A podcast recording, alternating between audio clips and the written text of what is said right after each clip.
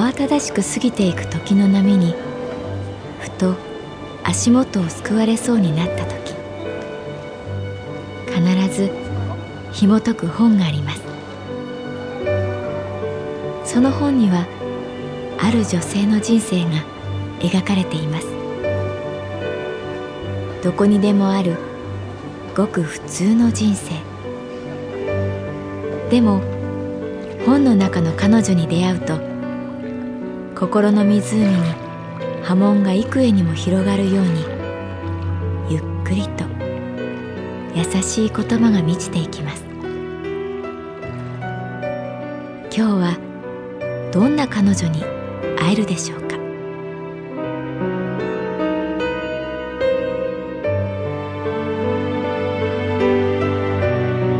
サウンドライブラリー。世界に一つだけの本。朗読は私木村多江がお送りいたします。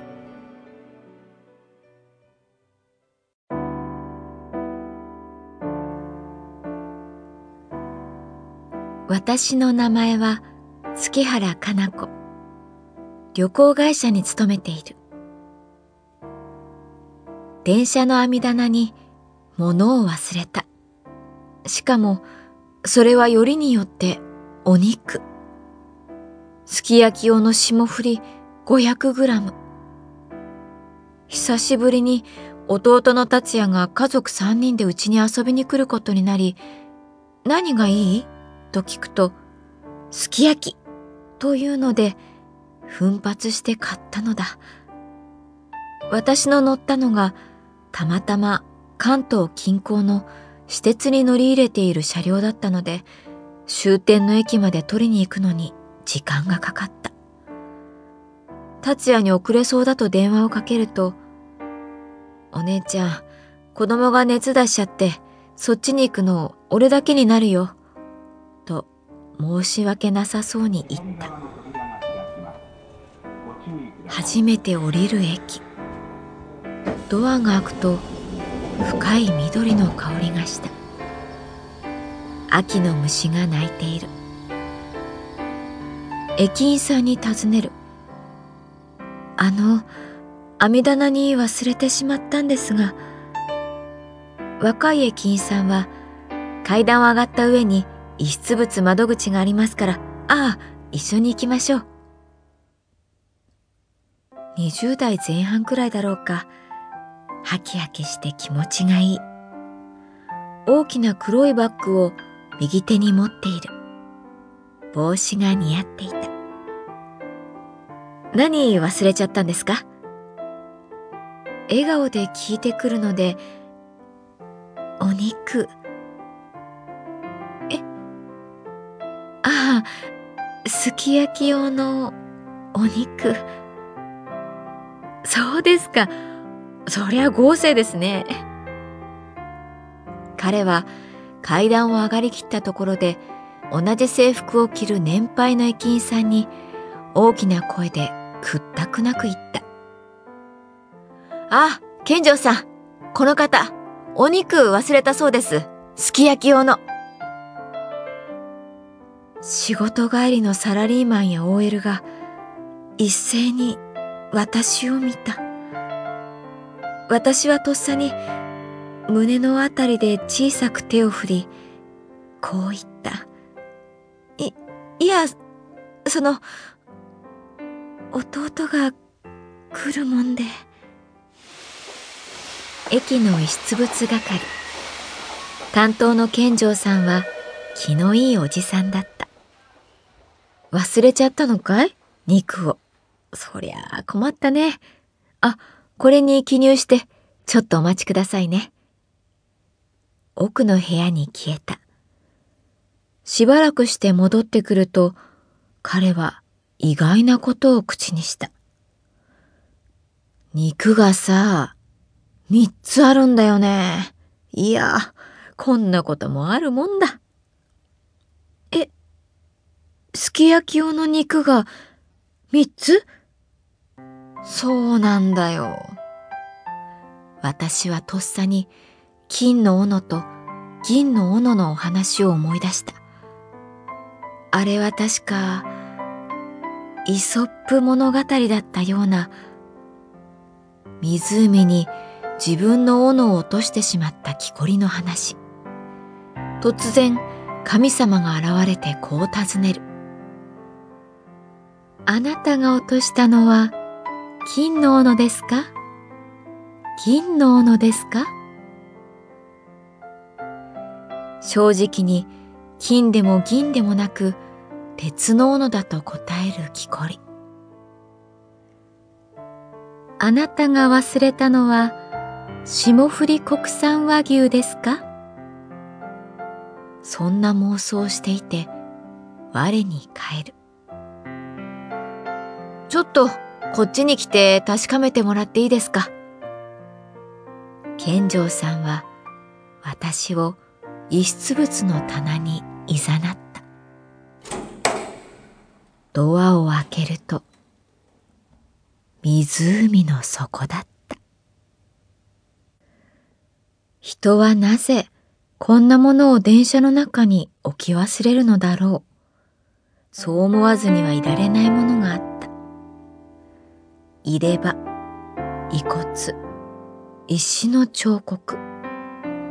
家電製品も多い。スピーカー、小型テレビ、炊飯器。日用品もある。大量のトイレットペーパー。何十本もの歯ブラシ。そして何と言っても驚く数なのが傘。もちろん私も例外ではない。お肉を忘れるなんて。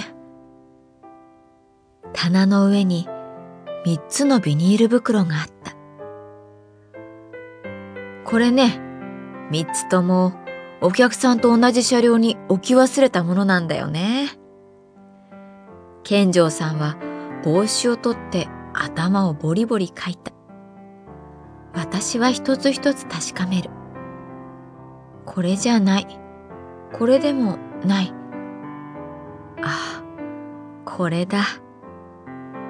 私が買ったお肉はランクで言うと3つのうちの真ん中レベル。つくづく重要な人生なんだと思い至る。レシートを見せて晴れて私の手に戻った。よかったね、残っていて。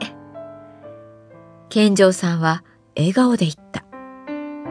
普通はね、こういう肉は終点まで残ってないんだよね。電話で問い合わせてもらっても、ないもんはないからね。私は残り二つのお肉を見た。一つは私よりもっと量が多い。きっと親戚でも来るんだろう。もう一つは量は少ないけれど、とびきりいいお肉。大事な人が部屋にやってくるんだろう。もしかしたら彼女は愛人で月に一度愛する彼が自分の部屋に泊まる日なのかもしれない。二人ですき焼きを食べて、そんな妄想をしながら遺失物の部屋を出た時だった。一人の若いサラリーマンが駆け込んできた。あ、あの、すみません。その、すき焼きの、その肉を。彼こそが最高級ランクの肉の主だった。同じような境遇の来やすさでつい聞いてみる。大事なお肉だったんですね。はい。今、母が上京していて、たまにはいいもん食わしてやりたいなってせっかく親孝行しようと思ったのに、何やってんのかな、俺。ああ、あ、でも、あってよかった。マジ、ほっとした。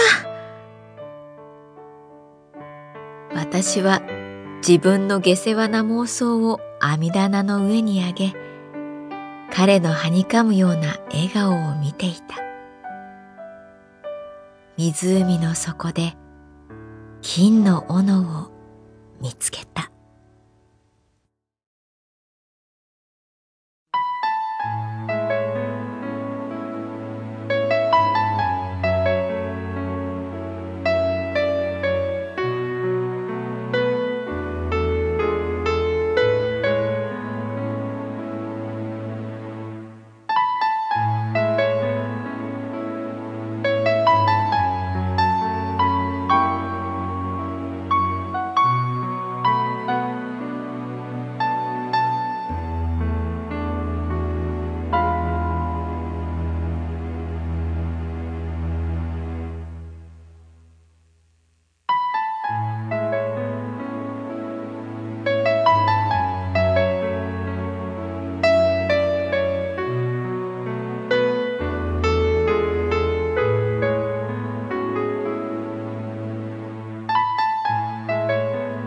ンドライブラリー。世界に一つだけの本。作北坂雅人。演出広島聡。朗読は私木村多江でお送りいたしました。